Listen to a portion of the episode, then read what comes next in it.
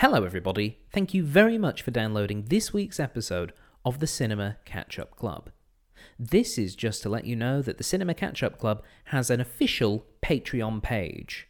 If you'd like to become an official member of the club and get some bonus goodies, including early access material and bonus features only available to our patrons, then please join up at patreon.com forward slash CCUC podcast. And now for this week's episode.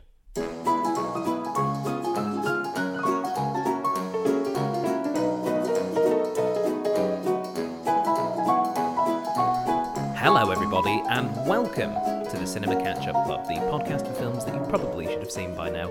I'm your host, Stephen Platt. Thank you very much for downloading this week's episode. And this week, we're watching Black Panther.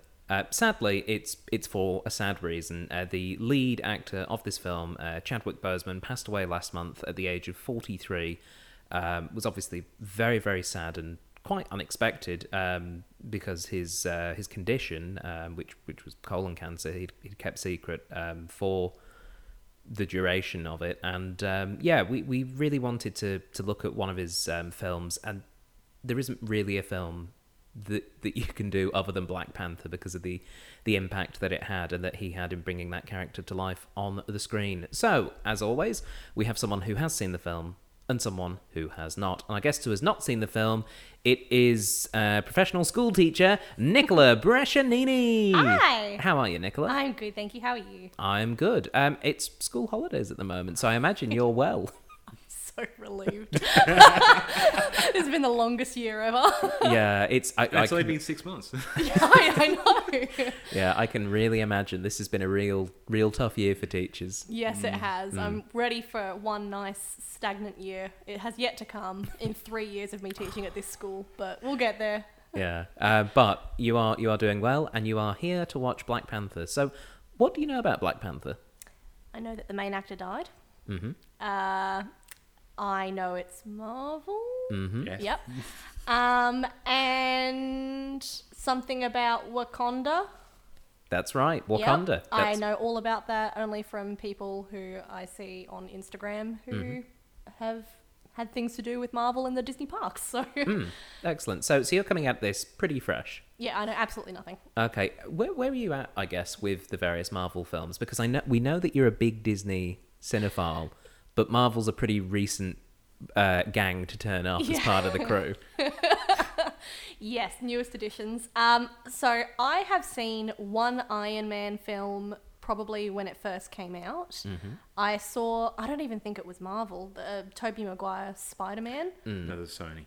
It's yeah. okay, So it's well, I yeah. saw that when it came out, Yeah. and that's it. So Cool. this is like really my first proper Marvel film. Ooh, that's Yeah, very right. exciting. As an Mm. adult. Yes. Uh, so, well, we'll see what you think of it. But first, we have to introduce our other guest. It is um, uh, fellow podcaster. it's Mr. Simon Haynes. How are you, Simon? I am well, Stephen. Thank you for having me on. It feels like an eternity. Mm, it it has been because I mean, 2020. the last time we were on was for the Rocketeer Yeah. about four months ago, but that was mid lockdown here in WA. yeah, So four months ago. So that was probably about 18 months in an hour time. yeah, in terms of what it feels like. So, uh, Simon, you it, since you were last on have started uh, Two a po- podcasts. Two podcasts. Yes. What are they? Okay, Stephen. Uh, the first one I started by myself as a solo project called Kung Pao Enter the Minute, where I talk about, analyze, and you know usually laugh along with the cult classic Kung Pao Enter the Fist, a 2000 and, 2004, oh sorry, sorry, 2002 movie by Steve Oedekerk, which is a parody kung fu movie where he digitally inserted himself into an old 1970s uh, kung fu flick. Mm-hmm. and it's very funny and it's it it pretty much almost bombed in the box office but But you review this film one minute at a time. one minute segments at a time there's a whole uh, genre that i just found out about in the last like year about mov- analyzing movies by minute so you take a mon- movie chop them up into minutes and you analyze the individual minute So you're in saying theory.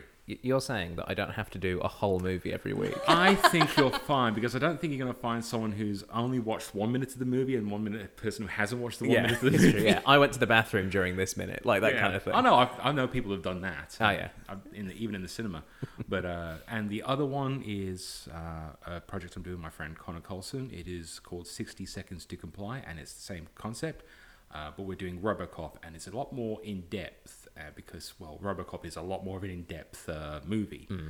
And I'm fairly certain you've not done either on this podcast yet. I know you've We- not done Kung Pao. We I haven't done Kung Pao. RoboCop we did way back in you the did- first I year. couldn't, I, I, Uh, I couldn't remember or not. It's been that long. episode 14. It was one of the very Episode first ones that we did. So definitely have it. Yeah, but we but it's the only RoboCop we've done. We haven't done the one where he gets a jetpack, so you know that's Yeah, we don't want to do that. Okay. One. Um, Um, RoboCop is like Highlander. There can be only one, yeah, and it's the first one. and it's the first one.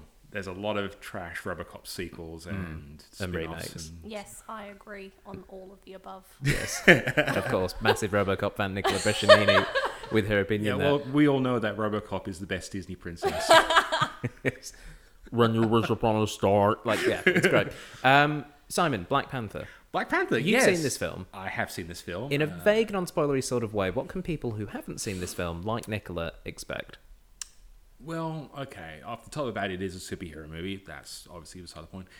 What I love about this film, in non-spoiler way, is that I like that it's a non-Western take on superhero genre. Even though it was created by Disney, all that it has it's it's a movie that's also predominantly written, directed, filmed, cast uh, by you know African American and Black uh, creators. So the I'm spacing on the names. So the directed by Ryan Coogler, Ryan Coogler, yeah. yes, who directed um, Michael B. Jordan in also in Creed. So there's a lot of uh, African and black voices in this movie. Uh, it's predominantly a black cast. I think this is probably one of the most unique of the Marvel films in in the sense of like it still follows the Marvel tropes and follows the Marvel storylines, the pitch, because that's just things. But it's got its own unique voice and identity, and I think that's really cool. Uh, beyond that, it's a fun adventure, a lot of good characters, and like some humor, some action, and I think it's probably one of the most um, I don't know poignant of the movies as well. It's not your typical. It, it deals with a lot of issues as well. It, it's not your typical punch for punch and don't ask questions movies. And I suppose also because it is a Marvel Cinematic Universe uh, film, it's not. It, it, it's it, it is a standalone film. Yes, but it it is has- part of a larger narrative. It really, it's probably uh, ever since say Avengers, it's probably one of the least standalone films. It does reference events that happens in Civil War, but of course, it just retells those events uh, in a very way that's meaningful for the story. It just was backstory. You'll see why it literally happens in like the first twenty minutes of the movie. Uh, So, would you say that this is a good place to start for somebody who's never seen a Marvel film? Uh, yeah, I'd actually say it's probably one of the most uh, standalone movies in the entire genre. Um, Wakanda's not really been explored outside of this movie, except maybe in Infinity War at, at the at best, which came out after this. So yeah, you've probably picked a great entry point. Don't expect this from any other Marvel movie, but that's not necessarily a bad thing.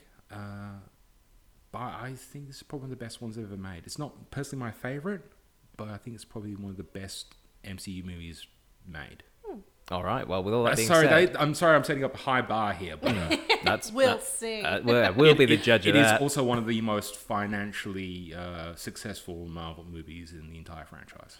Okay. Because I think it earned over a billion dollars. I think it's one of the first movies that earned over a billion dollars. Yeah, it earned uh, a whole whack of cash, is the official Yeah. term. so, with all that being said, shall we watch Black Panther? Yes, please. Let's do. Okay, for those of you listening at home, pop in those DVDs and prepare to say Wakanda forever as we watch Black Panther.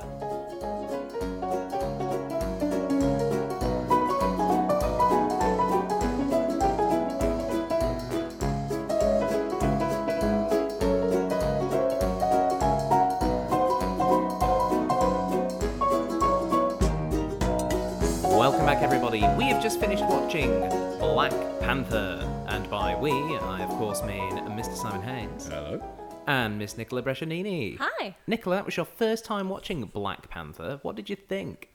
Uh, that was I actually had a really hard time following it to be honest. Mm-hmm. It, I mm-hmm. really liked the movie, but I had to ask a lot of questions along the way. Hmm. Which is funny because it is a very dense film, but it's also a dense film that doesn't rely on other movies. It's all really inside of its own self. Yeah.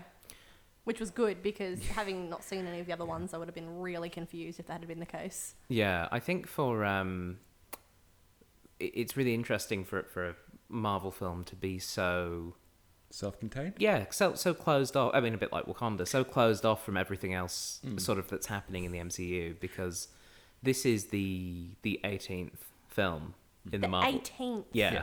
This was the eighteenth. There's, Hang on, you're actually telling me that there's been 18 movies. there's been more.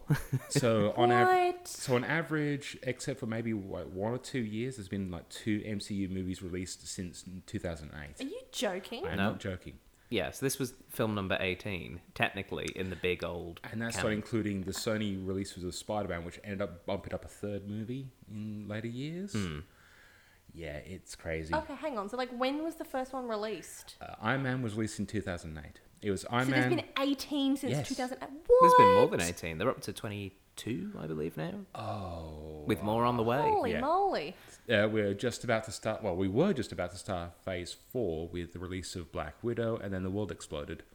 And it still keeps. Oh my exploding. god. I think I could list the the number of Marvel movies I know on one hand. Uh, so here's a fun fact that I thought about on the drive through. I've only seen. Uh, there's only one Marvel movie of the MCU lot that I never saw in cinemas, and that was Incredible Hulk.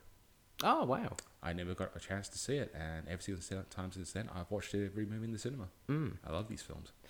Yeah, and I suppose Simon, um, all of these films have their own sort of distinct Mm. flavors. Um, wh- what is it about Black Panther that that made it stand out from the others for you?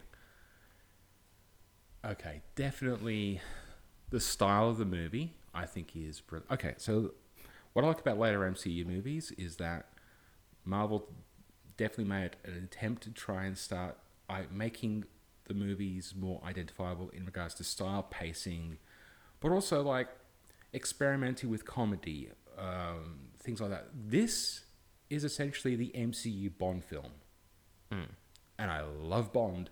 And oh my god, um, one of the first reactions I ever had the the underground casino scene. I was there going, "This is a Bond film. This is a, this is essentially is a Bond film." And I think I remember at the time going, "If they ever replace Bond, I want Chadwick Boseman to be Bond. He could be Bond." Everyone keeps saying Idris Elba. No, Chadwick Boseman. Korean Casino Royale. It- Yeah. yeah. Uh, you know, what, Ne- I, I hadn't considered that until you, you You said it just just said then. yeah, this is this is a James Bond film. If James Bond had Was like superpowers. a bat suit, Yeah. basically, like he's Yeah, this, yeah, and this is um, like Yeah, yeah, Batman was king. Yeah, you've got um, you've got your sort of powerful protagonist in Mm. in T'Challa slash James Bond. They've got their tech assistant in Q or Shuri. Yeah, They've lots of foreign locales they go to. yeah. There's exotic locations. product placement with um, with, with with automobiles. Yeah, pretty course. prominently. Yeah. Um, yeah, I suppose it is, it is a little bit It's James Bondy. Whereas Winter Soldier was the sp- spy thriller, very much on the lines of I'm trying to remember the, the a lot of the 70s spy thrillers that they used to produce, and that was how they made Winter Soldier. This one feels just like yeah, they want to make a James Bond film, hmm. and I love this. I Yeah, I love the design, I love the look, I love the cinematography, the acting is spot on, Yeah, there wasn't a bad actor in that. Hmm. yeah, everyone. But and what I love about this film, all the female characters are badass. and I love every. I actually like the female characters more. Okoye is my favorite character in this entire film. She's the general. She's my favorite character in the Yeah, she entire kicked film. ass. Second, and the only second character is my favorite is Shuri, the sister. yeah. Those are my two favorite characters in the entire film. And then probably Mbaku. Like T'Challa's down the line. yeah, it, it, it, is, it is interesting because T'Challa, I actually enjoyed much more watching it this time than the first time I saw this film. Because you're right, those other characters really stand out Yeah. above um, ab- above the lead. But I mean, T'Challa is He's also very serious. he's very serious, and and he, is the lead. He is the central, core, literally the mm. central core of the movie. He is the the ti- titular character. Yeah. yeah. But you're right. I mean, Okoye is just So good. Uh, what again. The rewatch for me was very much about just going, oh, She has an arc. yeah, that's why she's so cool. That's why she's got like uh, because she's pretty prominent in Infinity War, despite the hmm. fact that that's a film with so many characters. I always remember her sequences in in that film and being like. She got a lot more screen time than I remember, and then I remember watching this film and going, "Oh yeah, because she was such a badass." Yeah, same with same with Shuri as well. Um, Is she in that too? Yeah, she. So in the Infinity War, they go to Wakanda to salvage the Mind Stone from Vision. Okay, this makes no sense to you, Nicola. I apologize. and so there's a good chunk that is because Wakanda is essentially the most fortified place on the entire planet, and they're literally trying to fend off an intergalactic invasion. And they were like, "Where's a good place for us to defend? Maybe this city with all this super cool tech, basically." Right next to the vibranium. Yeah. So they, um, yeah, and I, I feel as though what watching this, it's really it's really quite nice how standalone this film is when when you consider that all the other appearances of the Black Panther are so tied into other people's stories because of course we're introduced to this particular version of the character as played by Chadwick Boseman in the third Captain America film Yeah. where he's essentially part of like a B plot Yeah. um, but it sets up this film, and then of course um, Wakanda's involvement and Black Panther's involvement in the Infinity War. There's only one movie that's not a direct sequel to another Marvel movie that you need to really. That, that it depends so much on every other single movie before it. It's Infinity War because it, mm. it's got so much going on. It relies on those other movies for the setup. I've, Yeah. I've heard of people who've watched Infinity War and enjoyed it, but I've not seen the other movies. But they're so confused. Yeah, they just they go, I "Oh, it was imagine." nice." Yeah, But I mean, this yeah, you're right. This film tells a story that is pretty, I guess, by the book to an extent. But it's not. It's not so much the story it's telling; it's the way it's told. it's essentially Shakespearean, and Hmm. Marvel's done Shakespearean drama and like betray- you know, it's all betrayal and family issues, kings, and it's essentially Thor again. A little bit, yeah, yeah. Um, I mean, yeah, the story is basically, hey, we got a king. Oh, he's got to prove himself as king. Hang on a minute. Somebody else, some distant relation with a Yeah. really cool haircut, who is um, super hot. I think uh, it's fair to say. Nicola, y- you liked Michael B. Jordan. He in this. was banging. Mm. He's. I mean, look, he's he's a, he's a good-looking man, He is. mm. and he plays. I, I think he plays a fantastic villain. Oh yeah. Um, I, I suppose, given your relatively uh, limited exposure to the Marvel films, w- what would have been your expectations of uh, what the villain would be? Because they're a pretty big part of these superhero films. Well, the um, I don't know who he, what his name was. The the British guy. Uh, Oh, oh, Martin um, Freeman as- Martin Freeman. No, uh, no, no, no, no, not Martin. Fre- No, come on. Not There's Martin only one British- There is no way that he would play the villain. Come on. Uh, I've seen Fargo. It no. um, no, the the guy with the arm oh, rocket. Claw. Yeah. Uh, well, he's not playing. He's he's not He's British. South Oh, isn't African. he? The in this. character's South African, Oh. but that's Andy Serkis. Um, again, that's one of the the funny in jokes of this movie is the Gollum and uh, Bilbo re, re, uh, reunion scene. Hang on, is that why you were talking about Gollum? Yes. Yes. I did not know that that was him. Oh right, no, that's that's what Yeah, he looks like didn't- when he's not in a CGI jumpsuit. He looks. I've Beat also never joke. seen Lord of the Rings, but Oh, okay. well, well, when you see it, that's Yeah. that's who played him. That's Andy Oh, Serkis. shit. Yeah. I didn't realize that. Okay, but that sorry, I thought he was British because it was set in London. Anyways, it doesn't matter. So I think he is isn't who Andy I Serkis New Zealand? He's. I think he is Kiwi. Yeah. Yeah. Yeah. I'm sorry, we're going confusing now, but go on. He's got ties everywhere. No, but that he is who I expected the villain to be, right? He Mm, well, in the comic books, uh, Claw is a major villain of Black Panther, and that uh, Act Two twist is chef's kiss.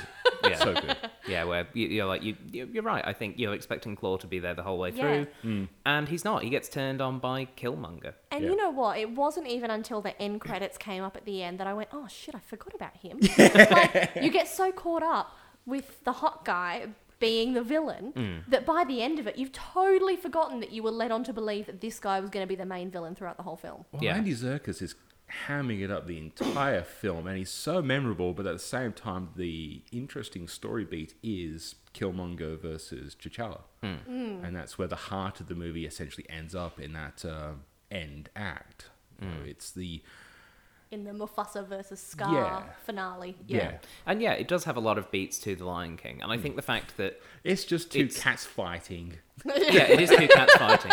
But I also think the fact that this film is obviously so steeped in um, African culture. Yes, Uh, and the fact is, is that the movie of the previous generation that arguably did that was The Lion King, and it's another regicidal, um, you know, ruling over the nation, ruling over this this beautiful country, but the the sort of ugly civil war that breaks out. Just quickly touching on the Africans thing, the design of this movie, Wakanda, the uh, the inspired like it's it's a modern technological thing, but it has nothing to do with Western culture. And I love that they actually thought sat down and thought, where would this culture evolve? So their devices don't look Western.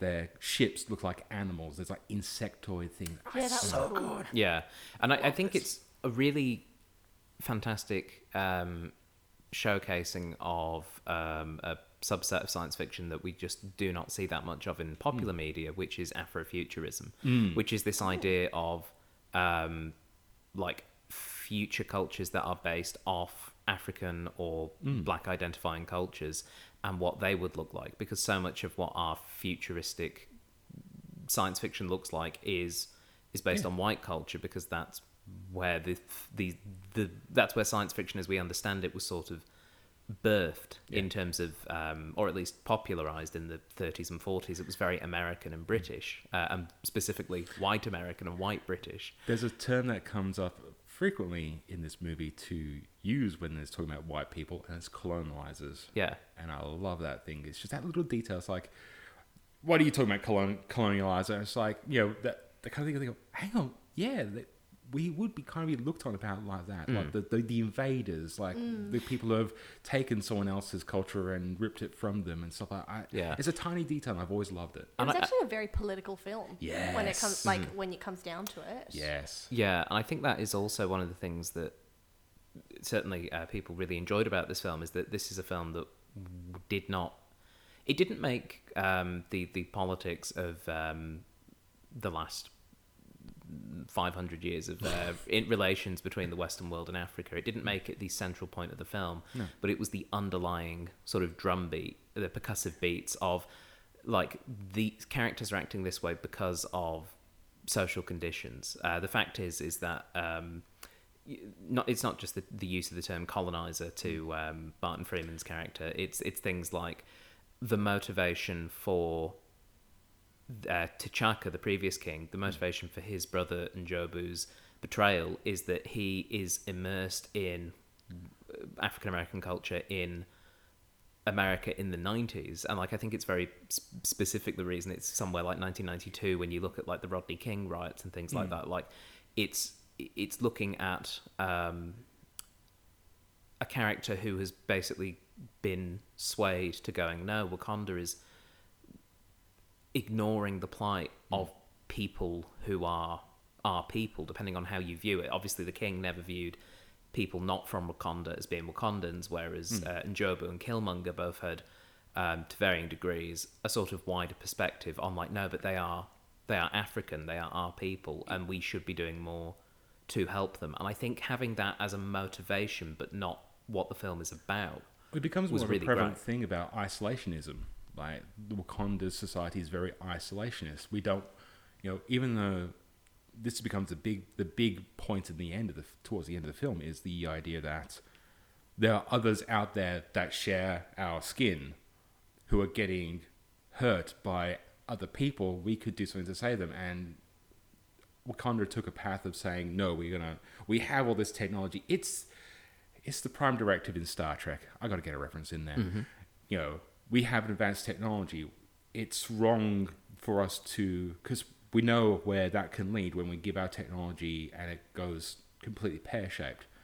But then the argument is, but people are suffering. We can help them, and that's where I think the great. Um, T'Challa's great arc is is that he's not just he's evolving as a king as a person. He's also that thing of like we can help other people, and we've our turning on our backs to the suffering of others has led to Killmonger, mm. and the radicalization of well, again, we've got the the modern day political climate is people are sick and tired of being oppressed, mm. and the only thing they can do is once they've been ignored for so long, the only thing they can do is react. Mm. They can riot, protest. It's very, very. I love movies that are still relevant, and this is even more so now. Yeah, and I think it's interesting though that the that Killmonger's ideology is presented it is presented in a way where it is not that the ideology is wrong; it is hmm. that it is the individual is wrong. It's the radicalization is yeah, because wrong. K- K- Killmonger is someone who is violent and selfish, but is also hurt and believes that this power should be shared. Hmm. But it's because he wants power for himself. But it's because he has seen power kill his father, and uh, you know, T- T'Chaka and the and by association T'Challa, I think from Killmonger's perspective, are the same as like the police force that that oppress and brutalize black people in Oh, America. he was in also that environment trained by the in. CIA. He was also trained by the CIA. Yeah, and and then you know, like the fact that he makes that point at the beginning in the British Museum, where he's kind of like, "No, no, you stole it," like all that kind of stuff. Uh, I think it's really interesting that they're all viewpoints where you kind of go, "Yeah, um, I, I, I no can- one's wrong. uh, yeah, it's or it's it's not so much that people are right or wrong; it's that they have built beliefs that make sense and are still able to conflict with one another. Like T'Challa and Killmonger both present different viewpoints that are both sort of objectively logical, um, but they clash because of where they come from and what they believe should be done. Um, but and ultimately, the sort of the heroism and the villainry comes from almost more a moralistic standpoint of the fact that T'Challa would not kill people the way that Killmonger does. And like you know, we see that Killmonger is a bad dude. You know, he shoots his girlfriend when um, she gets kidnapped by Claw. He he kills Claw, which you know uh, we we can look at and go, yeah, Claw's a bad person. He has absolutely zero remorse. But but T'Challa would never have killed Claw because he wanted to take him back to Wakanda to face judicial process there. Um, I think it is really fascinating how they do that balance. And I, I also agree. Um, I, I think it's really kind of just quite bold in a, in a way that Killmonger's final lines in the film are about choosing to die rather than be in bondage and specifically references slaves or people that were taken to be slaves by the um, by the British and the European slave trade and who th- chose to throw themselves into the sea and drown rather than live as Live slaves and that was a yeah rather than live in bondage because that's no life at all. And like the fact that he quotes that and then checks out like dies there is like okay so that uh, uh, they're not they're not pussyfooting around that specific thing. Hmm. They they bring it in as being almost the central I, argument I at almost wish he'd survive because I really like the character, but at Hmm. the same time, it's totally fitting.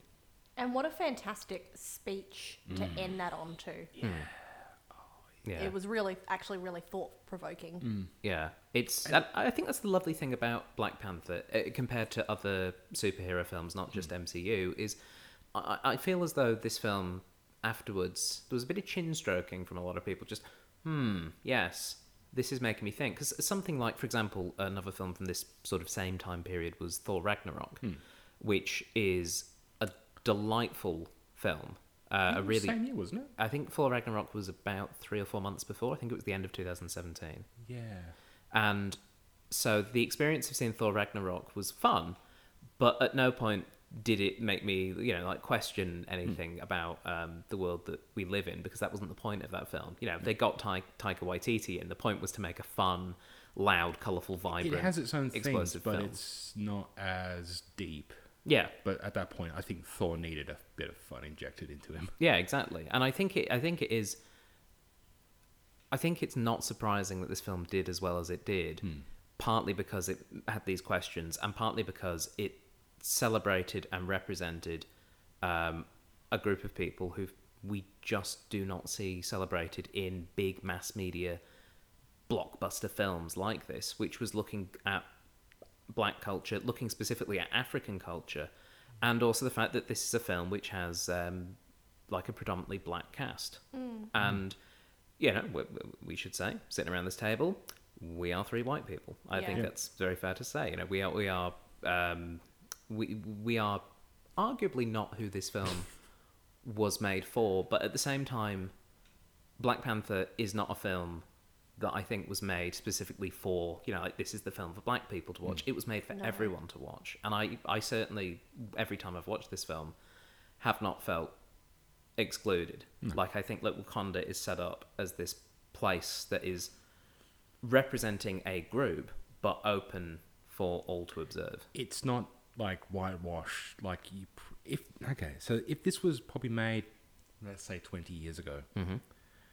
before definitely before the mcu before when superheroes kind of had that renaissance um right about yeah about x-men this would probably be like the white, most whitewashed uh, Black Panther movie you'll ever get. Hmm. They probably, you know, it'd be that thing where it wouldn't have any of the nuance. It wouldn't Well, I have mean, of the subtext. I think it would probably have been set mostly somewhere in America. it'd be in Brooklyn or something like yeah, that. it, to be honest, it'd be like coming to America with superpowers. It'd be like, that that wouldn't be a bad idea. yeah, it, but that, but that's essentially, I think, what it would be. It Yeah. would be you take the person from their setting, but you put them somewhere where we can get Yeah. some white actors in. You'd be the Um, fish out of water story. yeah. Whereas I think this film really just celebrated um, not doing that as much as possible, Hmm. and not in a sort of antagonistic, anti-white way, which Hmm.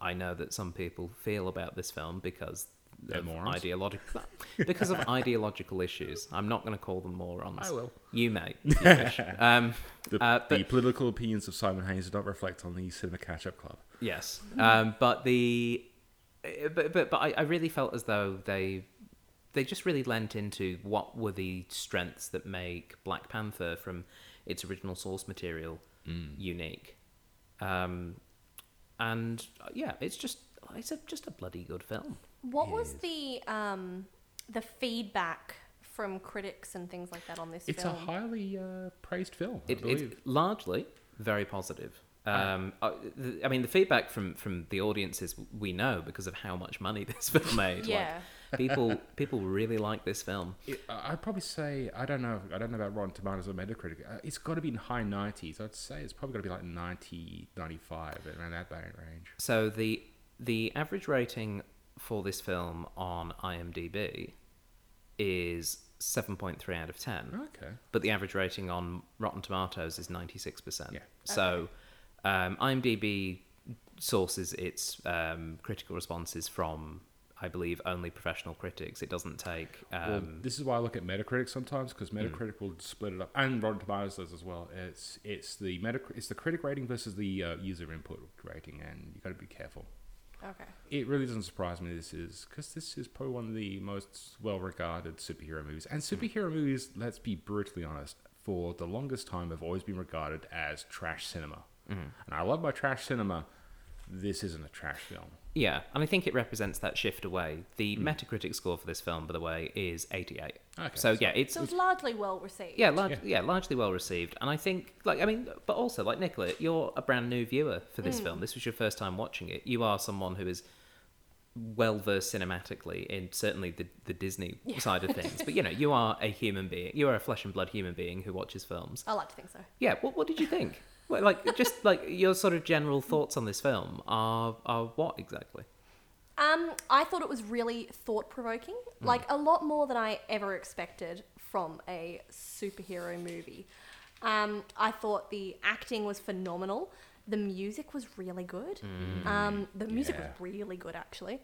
Um, and there were quite a few times when I, like, I think sometimes the mark of good music is that it really underpins and pinpoints Yeah. some moments, but you don't always notice it doing that. Whereas in this movie, I actually quite regularly sat there and went, "Oh, actually, this is really it sounds really it's, good." it's funny where the soundtrack is because you yeah it, that's exactly what a good soundtrack does it uh, enforces the film it buffers it but you don't want it to be too distracting and sometimes. Yeah. a distracting soundtrack is wrong but at the same time yeah But I- this I was get distracting in a so good way. Yeah, the the composer for this uh, soundtrack was um, Ludwig uh, Göransson, who uh, is not uh, from from uh, the black background, as you might Yeah. Say expect. sounds with that German. name. Like I say, Ludwig, he's um, from South Brooklyn. Yeah, he's he's Swedish, um, but he's a common uh, collaborator with the director Ryan Coogler, um, and did basically just a a fantastic job of like researching the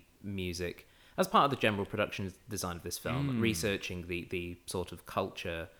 The cultures that they wanted to represent to create Wakanda and the various nations uh, or um, tribes within Wakanda, and the music was part of that. So there is there is musical elements taken from all over the continent of mm. Africa hmm. that he compiled into this. And one of the three Academy Awards that this film won was for best original score. Like, Oh, and yep. I, I think the music is is really good. It's it, it like it just as you're both saying, it, it listening along to it, it just gives the film a sort of a lovely rhythm that hmm.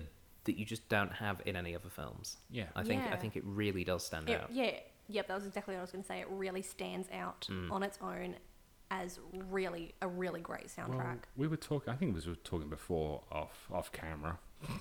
Uh, one day, superhero films no longer have themes, or at least very minimal ones, and it's so it's good to hear. Like when you hear a song, there's no distinct theme, like a theme music or a theme tune. Mm. Yeah, beyond like the Avengers theme. Yeah. I mean, the only really noticeable music is just because it's ingrained in every Marvel fucking fan at this point is these Marvel Studios theme tune. Yeah, that kind of bum bum bum bum bum bum. That yeah, little the just nice, lovely, energetic burst. Um, but yeah, but the music is so good. I, I really want the soundtrack. Would you guys like some trivia about I'd Black love some Panther? trivia. Love it. Yes. All right. All of this trivia is sourced from IMDb, so if it's not true, don't blame me. Uh, the first bit of trivia is about the name Black Panther. Uh, the comic The Black Panther was created in July 1966. Okay, hang on. Sorry, I'm going to stop you there. Yes. So, my only knowledge of this, I think, comes from Forrest Gump. So forgive my ignorance. Um, but was there not a historical group called the Black Panthers? Yes. That's exactly Okay, where I we're was going. thinking that through this. Yes, so- was that a homage to it? It was not, because the Black Panther Party was founded two months after the character was introduced in the Oh, comic wow. books. Yeah. Uh, many people mistakenly assumed that the Black Panther character was a reference to the party, um, and it wasn't. And they actually changed the name of the Black Panther briefly to the Black Leopard because they were like, ah, this this We group don't- that's a become bit quite too significant. political now. yeah, they were basically like, we we didn't create this character to be associated with the civil rights movement, Hmm. at least not like as openly as this. So they changed the name to the Black Leopard, but readers and the creators didn't really care for the title, and the name reverted back to the Black Panther. Well, Um, Stan was never a hundred percent, you know, apolitical. He always tend to. He did tend to try and, but he. It was of the era where you tended to to um, hide or you know put it under the radar the political content because it was still technically kids' books. But he'd always try and add some kind of social commentary. That's literally the reason why we have X Men. X Men was always been a title that was supposed to be dealing with issues like initially civil rights. Literally, the whole idea of the mutants is an analogy, an analogy to the civil rights movement at the time as Okay. well. Hmm. I mean, it started off a bit more, you know, it's just a random team with weird things, but the actual text of the comic book itself started to deal with mutant issues, you know, mutant rights. That's why Magneto would fight for mutant rights, even though he's the bad guy. Hmm. So, any moron that says, oh, only comics have got political in the last 10 years are fools. Any comic historian will tell you, literally Captain Marvel, Captain Marvel, literally Captain America punched Hitler and the front cover of his first comic book. That's a political statement. Well, yeah, it doesn't really get a lot more political than that. Yeah. very much.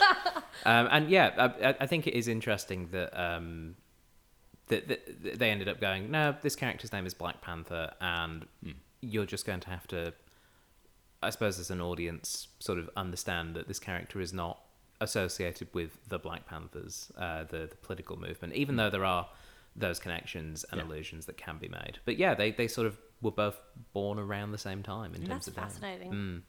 Uh, Wesley Snipes wanted to play the Black Panther back in the 1990s, um, and he was approached by Marvel at the times at, at the time to potentially be Black Panther in a film made back in the 90s. Um, given the limitations in special effects at the time, Black Panther's suit would have basically been a leotard with cat ears. Um, uh, so That's maybe what his good they didn't- costume was. yeah, but maybe it's good they didn't quite do it back then. Who's Wesley Snipes? Uh, Wesley Snipes would go on to play another uh, famous Marvel um, Blade. protagonist in Blade, in the Blade films in the late 90s, who was a vampire hunter. Ha- half vampire, half uh, human vampire hunter. It's okay. That so sounds ridiculous.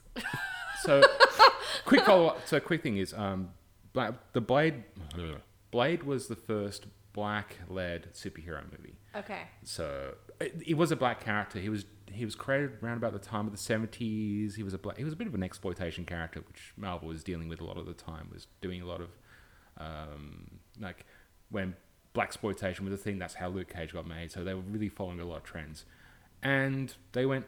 And I think it was New Line Cinema was just like, we want to make this movie, and Marvel just went, yeah, okay, we don't care about Blade, make this movie, and Blade got really popular because of it, and actually helped bring about X, uh, the X Men movies and Spider Man.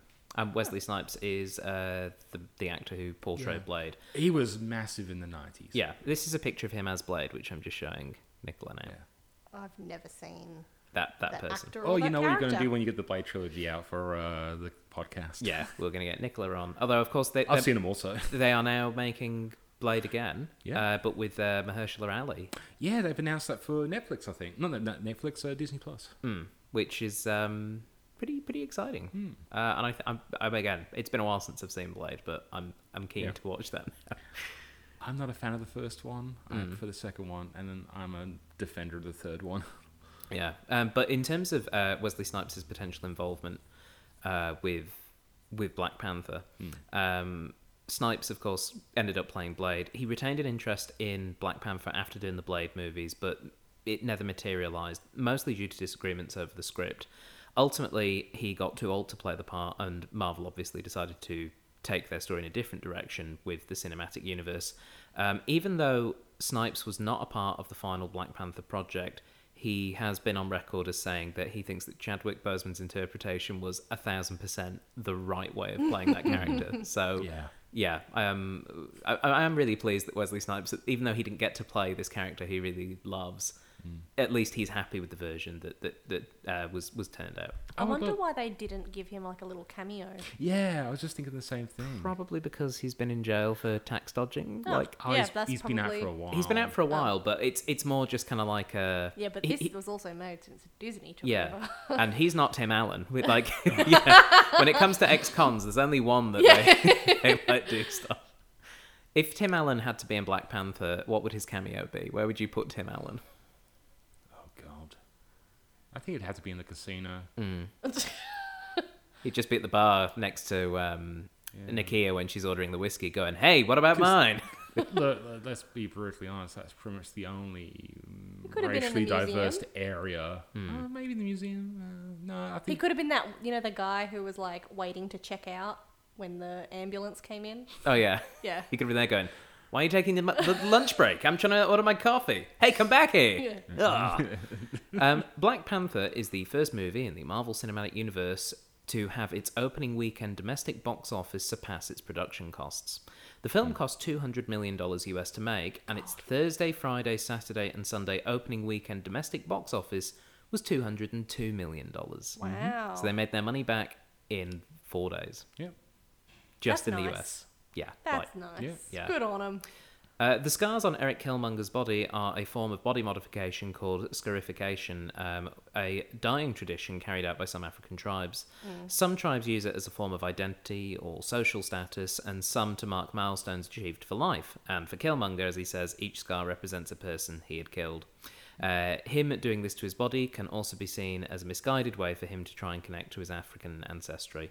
And for um, Michael B. Jordan to get all of those uh, scars on him took about two and a half, three hours. Yeah. Uh, yeah, I think I said at the time that would have taken forever. Yeah. But what that means is that some somebody or several somebodies have just been able to look at Michael B. Jordan shirtless and touch him for three hours, Nicola. That's a which- sweet job. yeah. So if you want to have that job, that it's called back in four makeup. days. The comic book writer Jonathan Maberry, author of the Doom War arc, uh, first learned about apartheid as a young teen because of the Black Panther's appearance in Fantastic Four. Um, this encouraged him to break away from the upbringing of his racist father, who was a member of the KKK in Philadelphia. The editors at Marvel did not know this when they offered him the job of writing the Panther comic.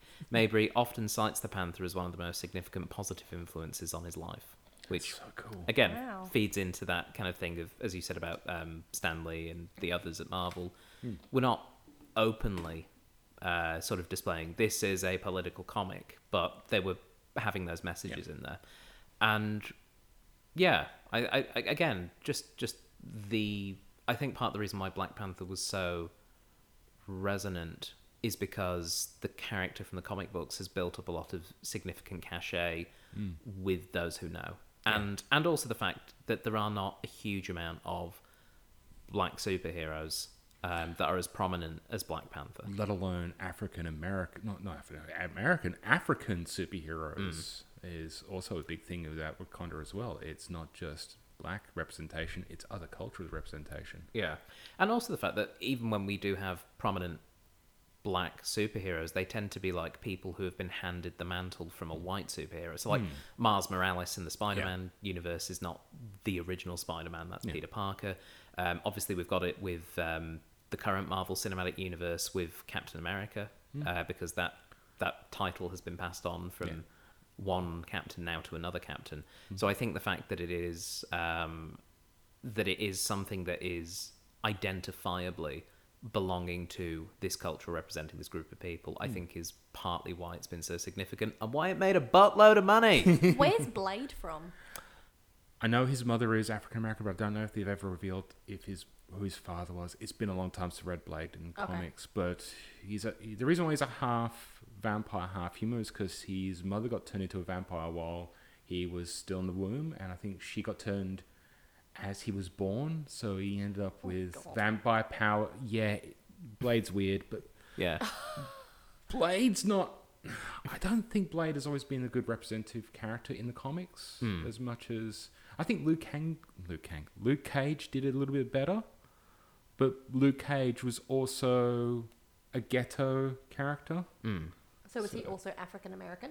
Yes, African American. Okay, so this is actually the only one that is African. certainly the In- first Yeah, In okay. the Marvel staple, yeah, definitely the first. Um, there's not, but that's also the thing with American comics. There's very few international superheroes, and there's probably more international villains than there are international superheroes. There have been attempts at international heroes and other comics, like there has been Australian superhero comics, but they never take off. I was And gonna say, when's when's the Australian one coming? That'd be a i think i think we just have to claim thor i think that's basically what it is well, our, our current biggest Australian superhero is uh, um, I was going to say Hugh, I was going to say um, Hugh Laurie, no, Hugh Jackman, Mm. and oh, Wolverine. Wolverine. yes, I had to think about that. I was like, yeah who? actually yeah wolverine and thor i, I think we Yeah. can take that even if the canadians want wolverine you can't have him get Why a do Canadian want him? Why? uh, Wolver- uh, Wolverine, is the comics. Canadian. Yeah, Wolverine the comics is Canadian. Nah, bullshit. Um, You heard it here, folks. It's official. Yeah. Nicholas says so. We, we're going with that. The composer Ludwig Göransson, uh, as we mentioned before, travelled to South Africa and visited the International Library of African Music in Grahamstown to listen to musical archives, uh, which contained thousands of different tribes from around Africa. He also travelled to Senegal and other areas of South Africa to record local musicians to form the base of the music, which is just good research. Yeah. Yeah. G- Good, And um, it pays off. Oh, absolutely. Again, the, the music in this thing is is just it's brilliant. It's it just really stands out. The director Ryan Coogler brought in consultants who are experts in African history and politics to work on defining Wakanda. Quote, there are many African countries, each with different histories, mythologies, and cultures. There are several tribes who live amongst each other, and together they make the identity of their country. We honed in on some of the history and cultural influences from African countries and made estimations from there. End quote. So that was sort of Coogler's main approach to the sort of mishmash of cultures that are represented. Uh, the committee is a very good example about that. The, um, the all the leaders of the the, the well, five kingdoms uh, all have a very that leaders all have a very because like I don't know what it's called, but like the one has the disc in his lip- no like in his the- plate. yeah. Yeah, the and- lip disc. Uh, yeah, and the other one has the dreadlocks with the mud dreadlocks stuff. I could probably go on for like an hour about how great the design in this, uh, and I, I love how vibrant the colors are as well, and all that. And I'm so sick and tired of superhero movies being drab and grey. Yeah, and like the fact is, is like things like the the lip plate, which is traditionally um, from memory, sort of like an Ethiopian Yeah. cultural tradition. The fact that, that that character was not only depicted just like here's a scene where he's fairly prominent in terms of talking as Hmm. one of the leaders, but he's in quite a lot of the scenes, and I really like the fact that like he's got different discs and like they And match his outfit, And, he was dressed up as the Riddler in one shot. yeah, yeah Yeah. but but um like th- that I, I really love the fact that um the and I've forgotten the name of the royal guard but um Okoye? yes uh, but the, the the royal guards outfits um and and specifically the fact that they were sort of borrowing from lots of different um, sort of looks and cultural traditions, and the fact you know quite a lot of them have got the neck rings as well, um, and just bringing in those elements to sort of color the whole picture as being representative of of this continent and its traditions. I think it, it just made for, like you say, a less grey, a much more interesting film and it was just really fun to see. Um, Martin Freeman and Andy Serkis, who, as you now know, Nicola played Bilbo and Gollum in the Hobbit trilogy, uh, and obviously um, Serkis as Gollum in the Lord of the Rings trilogy, um, were affectionately known on the predominantly black set as the Tolkien White Guys. Guys. That's good. that Yeah. that joke came out as soon as the the, the uh, poster came out. Yeah. And I just, again, they get a little scene with an interrogation, and I'm just waiting for them to do a little riddle battle. And, it, and like at one point, Andy Serkis laughs like Gollum laughs. like that sort of, like really back of the throat, like kind of chuckle that he does, Is which I can't do. scene in this movie where two white characters talk to each other? Is those two? Because there's that scene and there's the interrogation and there's the casino when they're. Mm. Is that it? That's pretty That's much so it. cool. Yeah. Sorry, just wow! I never even thought about that. Wow, Mm. that's so cool. Uh, animal shelters reported adoption rates for black cats increased following the release of this film, with many of the cats being named after characters. That's nice. Yes. How heartwarming. Yeah, I've never. I mean, I understand that there is a cultural uh, sort of taboo around black cats, but I personally have never really understood it because they're adorable. They I. I really like a little a little black cat, so I'm very pleased to hear that. I mean, I'm truly not a cat person, That but that comes down to the anti-witch bias stuff. Mm, yeah. Um, this was the first live action film to be shown in Saudi Arabia in 35 years. Wow. say that again. Sorry. This was the first live action film to be shown in Saudi Arabia for 35 years. Wow. Wow. So obviously, Saudi Arabia uh, went through uh, some interesting. Um, They love the cartoons. Yeah, they went through some interesting things to do with media. Certainly, media portrayed, uh, created outside of Saudi Arabia, and they sort of have started a little bit like Wakanda in this film, opening themselves up to things from the outside world. Uh, it wasn't the first film to be shown in Saudi Arabia from 35 years, though. There was a film from the year before that was not live action that was shown. Can you on. guess what it was? Zootopia. It wasn't Zootopia. um, that, So we, That was we were talking about years Zootopia before. a few times just because of Yeah. the design of the buildings and stuff. The first film that It's was gotta shown in. Saudi Arabia for, I guess, 34 years at a film festival in Jeddah was the Emoji Movie. and I just really like the idea of we've not seen any films for 34 years. Let's see what the rest of the world has been doing. And it's the Emoji Movie. Oh, why did they not declare war on us immediately? That's really sad. It is. Like, think of all the amazing movies that have come out in 34 years. And, like, I taught in the country for a while, and we had one um, little uh, drive in theatre, I'm using air quotations there. Um, it, and when I was there, a few movies came out because, really, other than drink, what have you got to do So there? this is in rural Australia when you yeah, were this doing is up in teaching. the Pilbara. Yeah. Um, and I saw the Emoji movie twice up there, and it still wasn't worth it. Like, there was nothing to But- do there, and I still regret seeing it- that twice. It's still, but it's got Sir Patrick Stewart as poop. Oh, it's terrible. I've not seen the movie. That's the only thing I know about the movie. And, don't even and that do it. just incredibly vapid. It was terrible. Oh, I feel really bad for them. Yeah, well, they got Black Panther Yeah. after it, so I think they're on the right track now. That's a bit of a I'd, chaser. I isn't would it? love to know what they've had since. Uh, well, I don't have the list of the uh, Cinema Times of Saudi Arabia in front of me, but um, It's, it's, But- it's just Black Panther in a loop now. yeah, basically they're like, "Yep, no, we got a good one. That's it." The Warrior Falls set piece sequence, uh, which was filmed in Atlanta, became quite problematic in that the ten-hour daily shoots were causing the actors to develop severely bloodshot eyes. At first, the production thought the cause may have been due to the chlorine in the water, but it turns out it wasn't that. It was determined that lengthy exposure to the sun's overhead rays was being exacerbated by the reflection coming off the water. So, sunglasses with UV protection were re- eventually required for all actors to wear between takes. Yeah. I'm not surprised by that. Mm. It was very bright, very shiny. Um, the cast and stunt team practiced alongside African drums played by musician Jabari Exum so that the action would have a musical quality. Mm. And I read that and was like, that's that's really That's cool. Yeah. good. And again, the fight sequences in this, we haven't really talked about the way fighting is depicted. Hmm. Um, it's very. It feels very different from other superhero films. I don't know if it's hmm. because there were less CGI style, like mega punches, Well, like less shield throwing.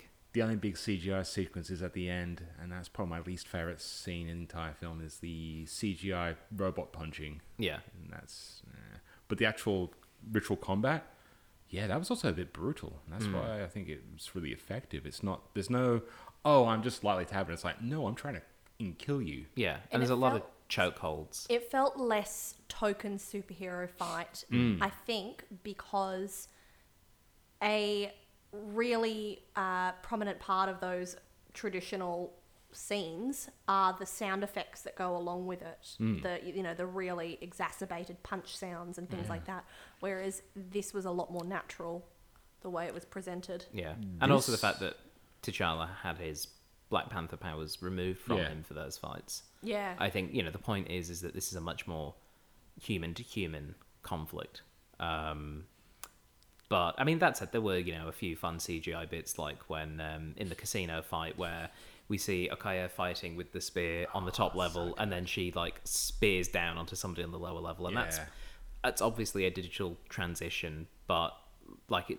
I think they use them pretty sparingly, aside from It was a good long shot. yeah, yeah. Aside from that final fight with the rhino, which, in fairness, is a big CGI rhino. You can't get around that bit being digital, I guess. Uh, actually, oh, that's something I was going to bring up, but you, no, my brain's gone now. Oh, oh yeah, um, The rhino. this is a movie that has a lot of death in it, Mm. but it's bloodless. There's a lot of people fighting, and looks like they get sh- stabbed a lot. Hmm. There's a lot of because the weapons of the Condons primarily are spears.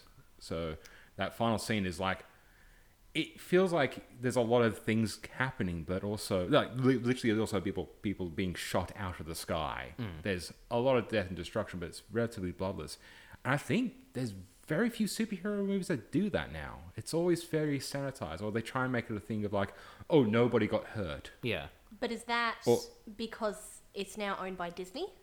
I don't know. No, Because even Disney does not show no, blood in their films. even even the DC films like tend to keep it relatively bloodless. Yeah. I think uh, the only times that you really see like the physical impact of violence are like bullet wounds for Ross and for Yeah. Klaue just before Klaue's killed. Yeah. Uh, and obviously, there's the wound uh, when Mbaku stabs T'Challa in the the first um, for the throne fight. Yeah, but Um, it's, it's not like there's sprays of blood. It's Yeah. they're very clean wounds. Yeah. Well, you know, it's those Wakandan spears. They're super Yeah. advanced. They they sort of It just Neat it vibrates they the uh, blood away. I actually noticed that. Um, I don't know any of the character names. That's right. The the hot guy. Um, when he Killmonger. Yep. When he had um, right at the beginning of the like big war at the end, and he had the four ladies, The um, and the general was Yeah. talking to him, and he had one of them by the throat and slit her throat, and there was nothing. Like Yeah, it she was- fell to the ground, and I was like, I really noticed there is no blood. yeah, there and uh, there there would have been. So yeah, but I, I also think that's just sort of part and parcel of making um, It's a- a, a more accessible superhero film than something like Deadpool, where uh, the Yeah. point of Deadpool is that yeah, this this ain't for kids. Yeah. Um, and yeah, I feel as though I feel as though that's fine though. As a viewer, I wasn't there going, but I really want to see blood. Like I was like, no, this is I, I'm mostly making the comparison to the other MCU uh, movies. Like they tend, the battle scenes tend to be a lot more fist fighting and stuff like that. It's very much punchy, punchy, kicky. yeah. And this one is like weapons. Like everyone's got bladed weapons, and it's they don't really tend to, apart from the fact that there's no blood, there's no real like, oh, you know, there's no destruction here. Like at the end, people are still down. You know, it's. Oh, that's one thing I'll, I, I want to bring up. One of the, there's a quick shot in this movie where it's at the end montage when you see the um, committee chamber, and the guy that's um, I, I can never remember his name, but it's the leader of the family tribe that went up against T'Challa. He's replaced by Mbaku. Yeah, the fa- uh, Wak- W'Kabi, um, who was Okoye's husband, Yes. Um, uh, p- well- future husband. lover. Um, yeah. he, yeah, he, and again, that's part of this film that I felt mm. was really interesting was seeing that inter-relationship conflict. Yeah. Where again, W'Kabi was like, this person murdered my parents. Killmonger brought him when these other two kings didn't. I was mm. like, yep, that makes sense. That's, Yeah. that's why he'd be totally for a king that can get stuff done. Mm. Um, But again, it's because of more like a personal vengeance thing than a more sort of holistic view of being part of the Wakandan tribe. And again, Okoye gets so torn in this film because she has to serve the throne, not the king, and she won't help save the queen Mm. beyond what she like can do in that position. I think there's just lots of lovely interpersonal and interpolitical relationships which are depicted very quickly but very effectively. Oh, so good. Yeah. The final bit of trivia uh, is that the co-stars of this film, uh, Lupita Nyong'o and Winston Duke, who play Nakia and Mbaku, were students at the Yale School of Drama at the same time. Uh, Nyong'o was in the class of 2012 and Duke the following year in 2013. They saw the Avengers together when it was released. Uh, they went to the cinema and watched it and were so awestruck by it that they said they hoped to get a chance to star in a similar film one day. Uh, and of course, Duke uh, is back as Mbaku in Infinity War, so he actually gets to be in an Avengers film as well, which is is pretty cool. I just like the fact of those two like sitting there going, one day maybe, and that one day is six years later, which Yeah. is just really cool. Um, so that brings us to the end of our review. The only thing we really have left to discuss before we give a score is is Chadwick Boseman, um, and I think the thing that really struck me watching this film is I kept forgetting that he'd passed on. I, because and I don't know if it's just because it's quite recent. I don't know if it's because he was quite young, really, at, at, you Yeah. know, forty three. But I actually found it quite hard to believe that he is no longer alive. Um, and but I, I think you know, sort of, that's I guess a processing issue for for myself. I guess. It is the uh, gigantic war rhino in the room, isn't it? Yeah, but but I think I, I I really I really found sometimes when I watch films when an actor has died and died recently, and we, we do this on this podcast quite a bit, you know, like when Ian Holm died, we did Chariots of Fire. And when I was watching that film, I was going like, oh, he's dead. Um, I, I really just did not get that same reminder with this film. And I don't know if it's that this film just tells its story really this, this really well or that the performance was just so so strong and so good. It just didn't enter my mind. I only started thinking about it towards the end because this is why I say the giant uh, raw rhino in the room is because Black Panther 2 is still on the cards. Mm-hmm. Marvel didn't know about uh, Chadwick's condition. He didn't tell anyone. I think even Ryan Coogler didn't find out until just before he died that he was ill. The reason why Black Panther 2 got delayed was because Ryan Coogler was directing another film, so nothing's been shot yet, as far as I'm aware. So people are thinking. It sounds like Disney still want to go through and make another movie. So everyone's been kind of petitioning for Shuri to take over the mantle. In the comic books, Shuri does take over from T'Challa for a while, so it's con- comics continuity relevant. Hmm. But it's also that thing of Chadwick is such a f- force of personality in this. Even though we, we I, I joke that he wasn't probably the most interesting character, he he propels the movie forward. He ties the movie together, and it's like, how can you continue on? And part of me was like, I hope they don't. But part of me is also going, I kind of hope they keep going, Mm. and because it's such a relevant film. It's such a powerful film, fan, a powerful franchise, a powerful idea. I, I, I, I don't know where to go with it, and I hope Disney takes the time and figure it, figures it out to do it right. Especially because I think it is important for representation that there are movies like this. Yeah, Um, especially in a franchise where traditionally there's not. yeah, So I think you're right. It's almost like uh, they need to find a way to continue with it because it's doing something so important. Hmm. But it's going to be difficult to do it in a way that really. We we don't want a Princess Leia in Rise of Skywalker situation where it's just like, oh man, that's so bad. Well, I mean that I don't think is really achievable for starters, and I also don't think that people would accept that. Um, a lot of fans want uh, Shuri. There's been plenty of fan art to Shuri as Black Panther. and So- I, I would, I, I think that is a, a good way of potentially going forward with it. Um, I mean, just just because Chadwick Boseman has died, I don't think that means they should go right. Well, that was the one black actor that could play this significant black role. That's it done. a Like, lot of people don't want to recast it, and I think it Yeah. might it might have to be recast. Um, But they're also in a really good position where, you know, we know that kings, you Yeah. know, they have their throne this movie, if anything, is about passing on the tradition. Yeah, exactly. So they are in that really good position where it would be simple as long as they fast forwarded the storyline a little bit Yeah. to to say that he is no longer on the throne So and I'm, have someone else I'm step just doing up the to quick it. mental math. So um, Infinity War was 2008. They got to jump five years into the future because of the post snap. so 2023. 2023. You Yeah. know, they could. They were. I think um, Black Panther was supposed to come out in 2022. Black Panther 2 was supposed to be coming out in 2022. That's correct. So they can easily delay, or everything's been delayed anyway. Uh, Black Widow is not coming out until May 4th, uh, 2021, something like that. Mm.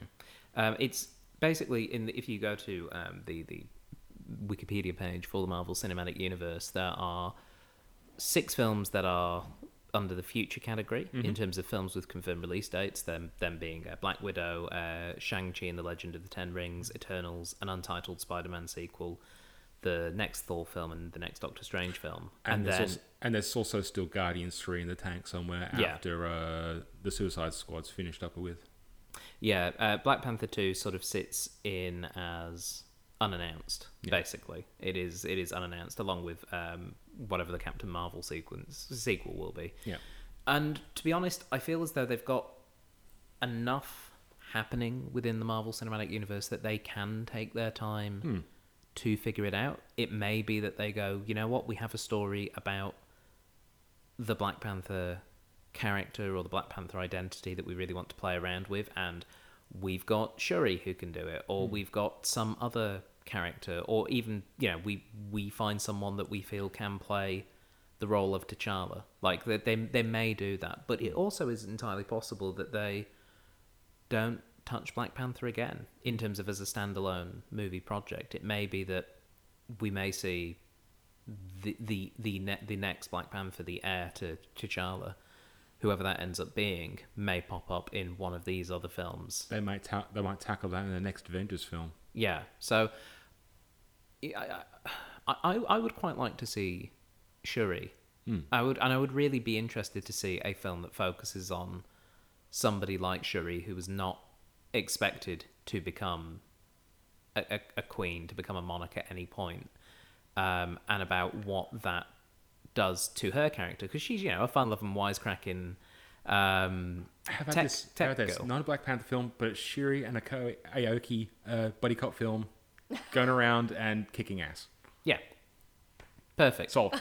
But- Hollywood, call me. But also, I mean, yeah, that would be great with like Shuri like really struggling with the responsibility and Okoye acting as like her mentor Hmm. because Okoye was almost a mentor to T'Challa. She would absolutely be in that sort of senior oh, mentor yeah. role with Shuri, and Yeah. her just going like, "You need to act like a queen. You need to do this. Stop, stop playing the switch. Come on, we got we got things to do." Do you mean it will be like a Lion King 2 situation? Oh, possibly. I haven't seen that one, but then again, I don't. Wa- I don't watch Disney. I barely watch Disney. I de- definitely don't watch Disney sequels. Oh, I've seen a couple of Disney sequels and they're I'm not good. Well, yeah. Look, if they start singing "Betrayal," then w- then we'll know where they've gone.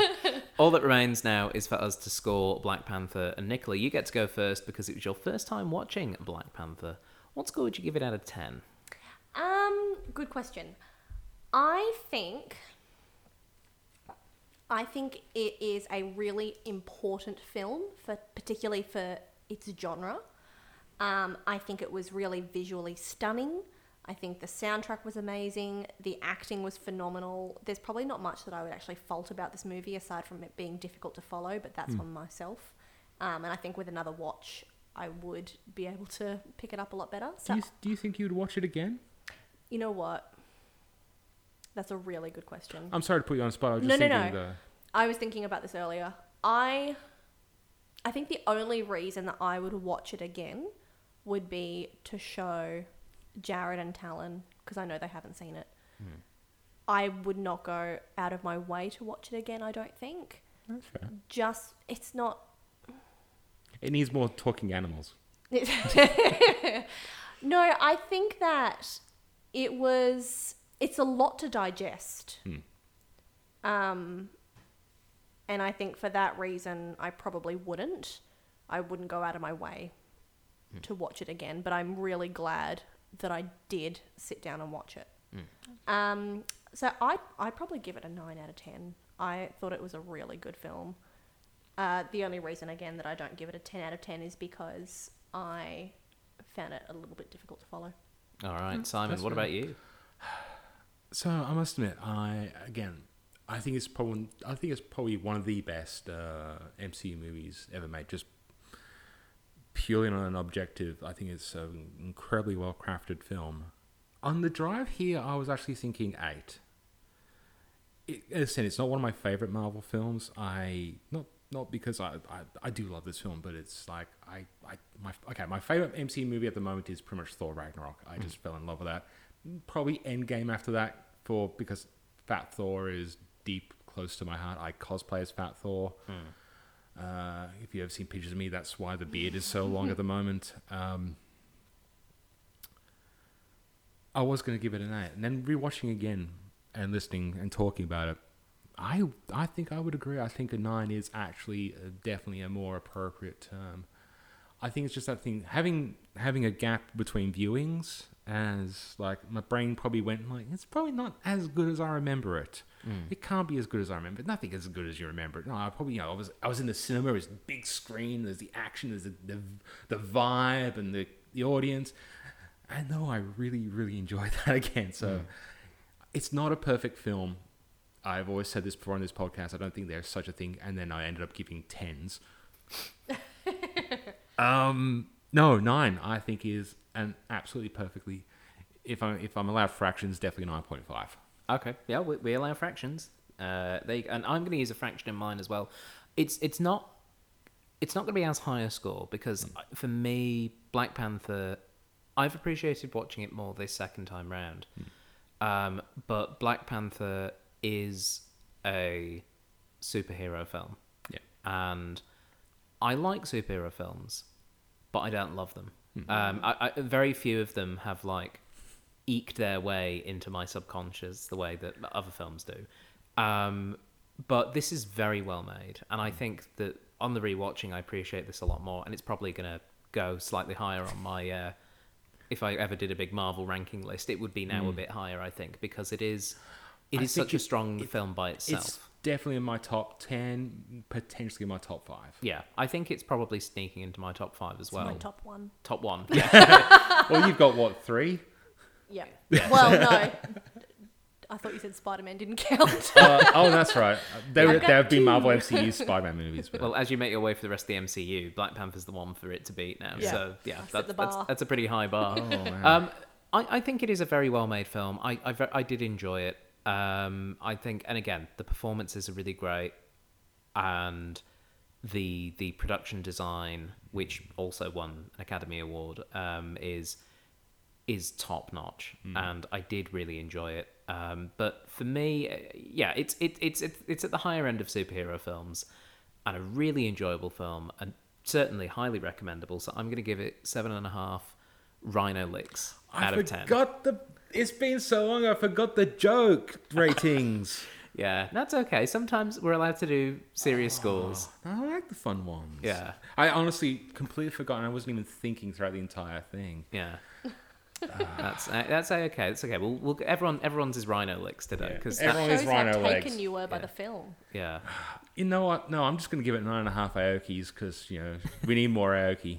We really do. Um, yeah, those those those characters are absolutely fantastic. Mm. Uh, guys, that brings us to the end of our review of Black Panther. So all that remains is for me to say, Simon and Nicola, thank you so much for joining me on this episode. Thank, Thank- you for having us. Thank you for having us once again. And for those of you listening at home, thank you for listening in. Hey, um, I'm going to recommend some things that you can do now if you'd like. Uh, we are on Patreon. We have a very special bonus uh, section that's just for people who give us money. Uh, it is uh, over at patreon.com forward slash CCUC podcast. It's not a lot of money. You can give as little as a dollar a month if you wish, and you get access to a bunch of bonus material, uh, stuff that's uh, cut out of episodes we occasionally put together in these sort of bonus um, DVD extra episodes. Uh, and there's lots of other bonus features, but if you want to find out what they are, you're going to have to go look. So, patreon.com forward slash CCUC podcast. We are also available to be found on Facebook. You can find us there by just searching for the Cinema Catch Up Club within the Facebook um, website search bar thing, I guess. Uh, but give us a like, and you'll get updates on what we're up to each and every week. And of course, we can be listened to via a variety of podcasting platforms. I assume you found one already if you're listening to this, but if you're not, let's say, I don't know, you're a group of teens at a party and someone's just popped on their favorite film review podcast and you're all sitting around vibing on it. Uh, we you- are what the kids listen to. yeah, uh, we can be found on iTunes, SoundCloud, and Spotify. And if you're listening to us on iTunes, uh, extra little request uh, from from management uh, that I've received. Um, management is just me, but it's me wearing a special manager hat. Um, management have asked me to say uh, if you give us a review on iTunes. Um, you can review us with uh, a star rating. They have a little star rating system. Uh, if you leave a five star review, it uh, it says five star review specifically on my bit of paper, so I guess there may be other ones, but let's just go with five. I think five's good. Find the, Um, the biggest the biggest amount of stars and click the biggest amount of stars. Yeah, yeah, lots of stars. There's billions of stars out in space. We need to replicate that in, in reviews. But if you give us a five star rating and a lovely little comment as well, it actually helps other people find this podcast. Um, it, because they're like, oh, people are reviewing this. It must be worth suggesting to other people. And you don't want to be the only person listening to us, do you? You want to share this conversation and thoughts uh, throughout your social circles. So give us a little review there if you would like. Okay, management hat off, and that brings us to the end of this episode. Thank you very much for listening, and until next time, Wakanda forever. Wakanda forever. Wakanda forever. They can't hear us do the arm thing, Hang on. but we are doing it.